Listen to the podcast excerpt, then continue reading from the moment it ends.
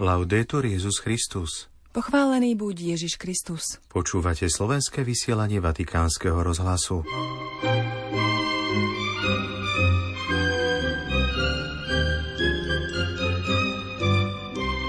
Všetci máme pokušenia a všetci sa musíme naučiť, ako v týchto situáciách napredovať v živote, povedal v dnešnej katechéze o duchovnom zápase svätý otec František. Modlíme sa, nezabúdajme na národy, ktoré sú vo vojne, vyzval pápež počas generálnej audiencie. Svet nás odsudzuje na smrť, reaguje arcibiskup Homsu na zastavenie potravinovej pomoci Sýrii. V stredu 3. januára v deň liturgickej spomienky Najsvetejšieho mena Ježiš vám príjemné počúvanie prajú Zuzana Klimanová a otec Martin Jarábek.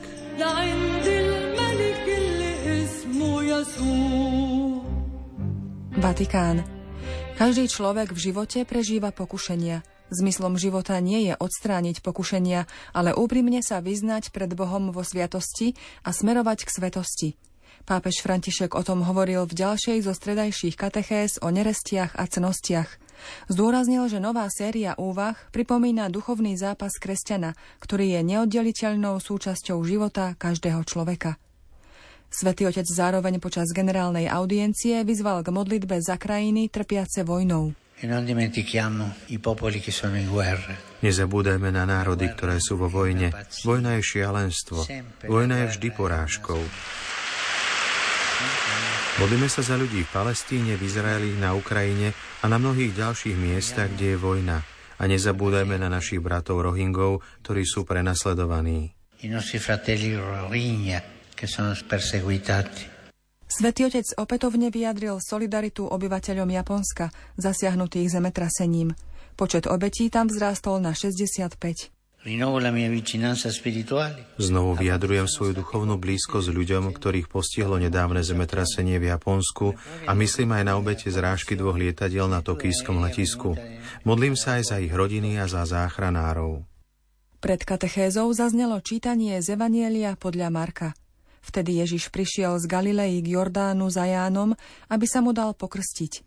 Ale Ján mu odporoval a hovoril, ja by som sa mal dať tebe pokrstiť a ty prichádzaš ku mne? Ježiš mu však povedal, len to nechaj, lebo sa patrí, aby sme splnili všetko, čo je spravodlivé. Potom mu už neodporoval. Vypočujme si katechézu pápeža Františka. Cari fratelli e sorelle, buongiorno. Drahí bratia a sestry, dobré ráno.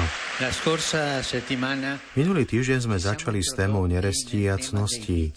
To nám poukazuje na duchovný zápas kresťana. Duchovný život kresťana totiž nie je pokojný, nie je lineárny a bez víziev, ale naopak. Kresťanský život si vyžaduje neustály zápas. Kresťanský zápas o zachovanie viery na obohatenie darov viery v nás – nie náhodou prvé pomazanie, ktoré každý kresťan príjima vo sviatosti krstu, pomazanie katechumenov, je bez akejkoľvek vône a symbolicky oznamuje, že život je zápas. V staroveku zápasníkov pred zápasom celých natreli olejom, aby sa im spevnili svaly, aby ich telo bolo neuchopiteľné pre súperov chvat. Pomazanie katechumenov jasne dáva najavo, že kresťan nie je ušetrený zápasu. Jeho život, tak ako život každého iného, bude musieť vstúpiť do arény, pretože život je sériou skúšok a pokušení. Známy výrok pripisovaný opátovi Antonovi, prvému veľkému otcovi mníštva, znie takto. Odstráň pokušenia a nikto nebude spasený. Svedci nie sú ľudia, ktorí sú ušetrení pokušení, ale ľudia, ktorí si dobre uvedomujú, že nástrahy zla sa v živote opakovane objavujú, aby ich bolo možné odhaliť a odmietnúť. My všetci s tým máme skúsenosti. Prichádzajú ti na myseľ zlé myšlienky, niekedy máš túžbu urobiť niečo alebo ohovárať druhého. Všetci, každý z nás je pokúšaný a my musíme zápasiť s tým, aby sme neupadli do týchto pokušení. Ak niekto z vás nemá žiadne pokušenia, povedzte to, pretože to by bolo niečo výnimočné. Všetci máme pokušenia a všetci sa musíme naučiť, ako v týchto situáciách napredovať v živote. E Na druhej strane je mnoho ľudí, ktorí sú neustále zahľadení do seba, ktorí si myslia, že sú v poriadku. Povedia, ja nemám problémy, ja som v poriadku, som v pohode. Ale nikto z nás nie je v úplnom poriadku, viete? Ak je niekto v poriadku, tak sa mu to len zdá. Každý z nás má veľa vecí, ktoré treba napraviť. Musí si dávať pozor. Niektorí sa vysmievajú z tých, ktorí vyznávajú svoje hriechy. Často sa stáva, keď ideme vyznať hriechy vo sviatosti zmierenia a povieme úprimne, o čo ja si však na hriechy nespomínam. Neviem povedať žiaden hriech. Toto je však nedostatočné vnímanie toho, čo sa deje v srdci. Všetci sme hriešnici, všetci.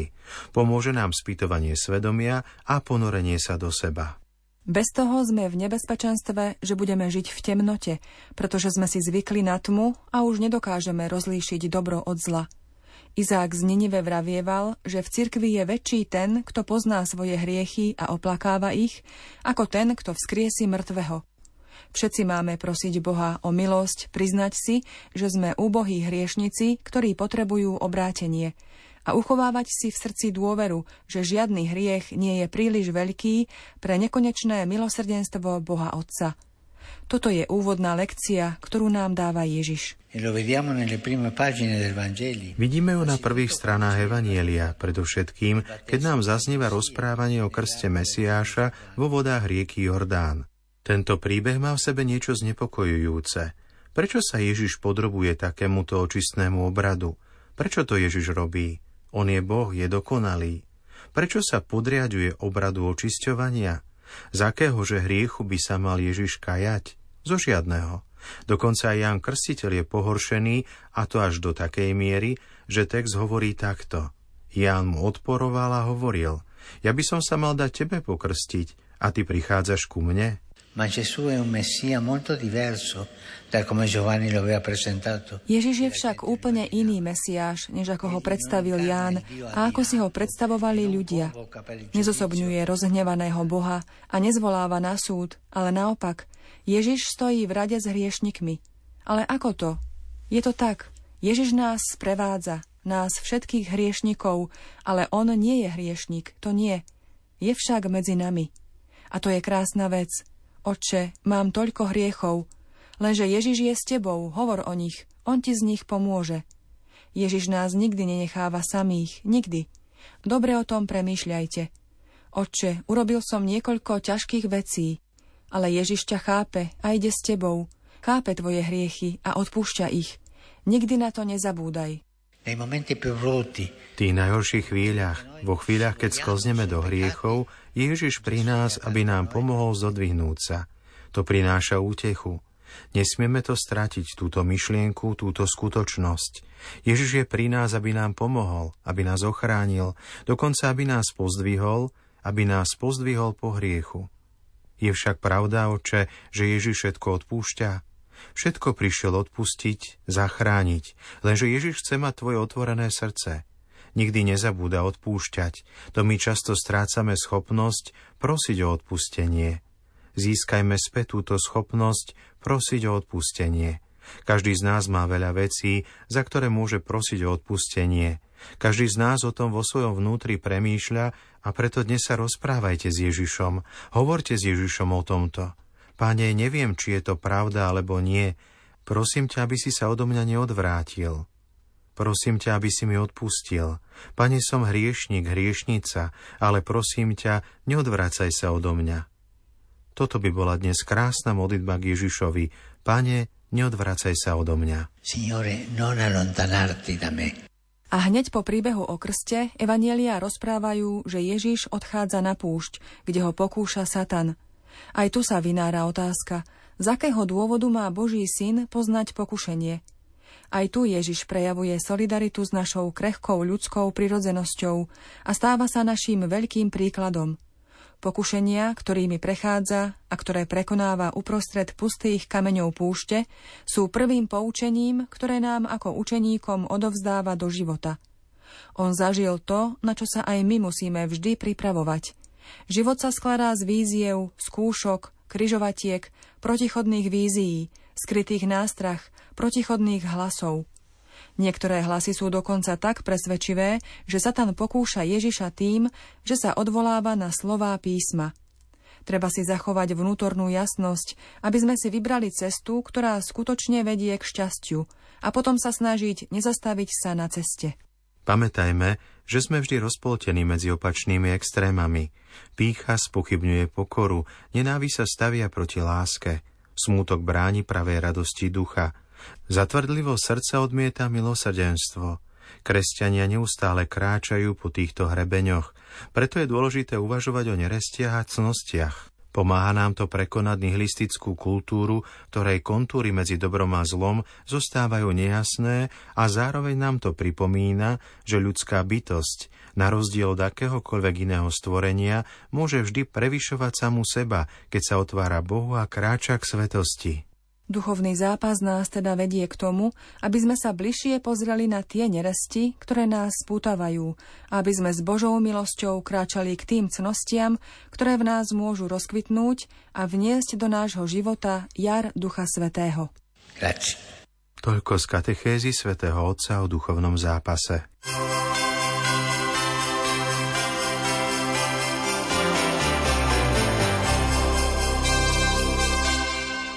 Sýria. Monsignor Murat, arcibiskup sírskeho Homsu, vyjadruje dramatickú výzvu potom, ako bol od 1. januára zastavený plán pomoci Svetového potravinového programu pre Sýriu. Sýrske rodiny jedia raz denne, zabudli, čo je to kúrenie, teplá voda či spoločnosť, žijú v otme, bez svetla, hovorí arcibiskup v rozhovore. Pred šiestimi mesiacmi bol spomínaný plán Svetového potravinového programu pre Sýriu znížený na polovicu. Od 1. januára bol úplne zrušený. Na dodávky potravín a základných potrieb bolo v Sýrii odkázaných viac ako 5 miliónov ľudí. Krajina sa blíži k 13. roku vojny a vo februári 2023 ju ešte viac oslabilo ničivé zemetrasenie v oblastiach susediacich s Tureckom. Agentúra OSN, zodpovedná za potravinovú pomoc vo svete, vysvetľuje, že príčinou tohto rozhodnutia je nedostatok finančných prostriedkov, ktoré ohrozila epidémia covidu, vojna na Ukrajine a teraz aj vojna v Gaze, ktoré vyčerpali dostupný rozpočet. Odhadovaný počet ľudí, ktorí pociťujú vážnu potravinovú neistotu, teraz presahuje 12 miliónov. Arcibiskup Homsu v rozhovore pre Vatikánsky rozhlas Vatican News túto situáciu komentuje slovami. Pre nás je to, ako by svet Sirčanom hovoril, ste odsudení na smrť bez toho, aby ste zdvihli hlas, bez toho, aby ste niečo povedali. Mimovládne organizácie a katolická cirkev urobili v Sýrii v posledných rokoch naozaj zázraky, všemožne podporujúc obyvateľstvo. Dnes, čeliac prerušeniu humanitárnej pomoci, ktorá bola potrebná už pre takmer dve tretiny obyvateľstva, vyvstáva otázka, či ešte existuje nádej na zabránenie tomu, aby ľudia v Sýrii umierali od hladu. Monsignor Murat vysvetľuje gli aiuti delle associazioni non governamentali e della Chiesa. Cirkev, ako aj mimovládne organizácie, nemôžu pokryť všetky potreby sírskeho ľudu, ich finančné možnosti sú obmedzené. Navyše dostať peniaze do Sýrie je nemožné kvôli sankciám, ktoré uvalili USA a OSN. Takže ako to urobiť? Ako môže sírsky ľud žiť? Už teraz sa toľko sírskych rodín stravuje raz denne, len raz za deň. Zabudli sme, čo je to kúrenie, pretože si nemôžeme kúpiť naftu ani drevo. Zabudli sme, čo je to teplá voda. Zabudli sme na to, čo je to spoločnosť. A žijeme v úplnej tme. Mestá v Sýrii sú bez svetla. Isté, že bohaté štvrte, ktorých žije len 5% obyvateľov, nereprezentujú situáciu sírskeho ľudu. Podľa monsignora Murada je jediným riešením nielen katolícka cirkev, ale aj Európska únia – Dúfa, že tá zaujme jasné stanovisko, ktoré bude inšpirované ľudskou a úprimnou empatiou. Nie je možné, aby celý svet opustil sírsky ľud. Čo sme urobili zlé, aby sme boli odsúdení na smrť? Pýta sa arcibiskup sírskeho Homsu. Milí poslucháči, lúčime sa s vami arabskou piesňou o putovaní troch kráľov. Laudetur Jezus Christus. اسمه يسوع. معهن بخور وذهب وحرير وأساميهم كتبوها فوق سيوفهم جاي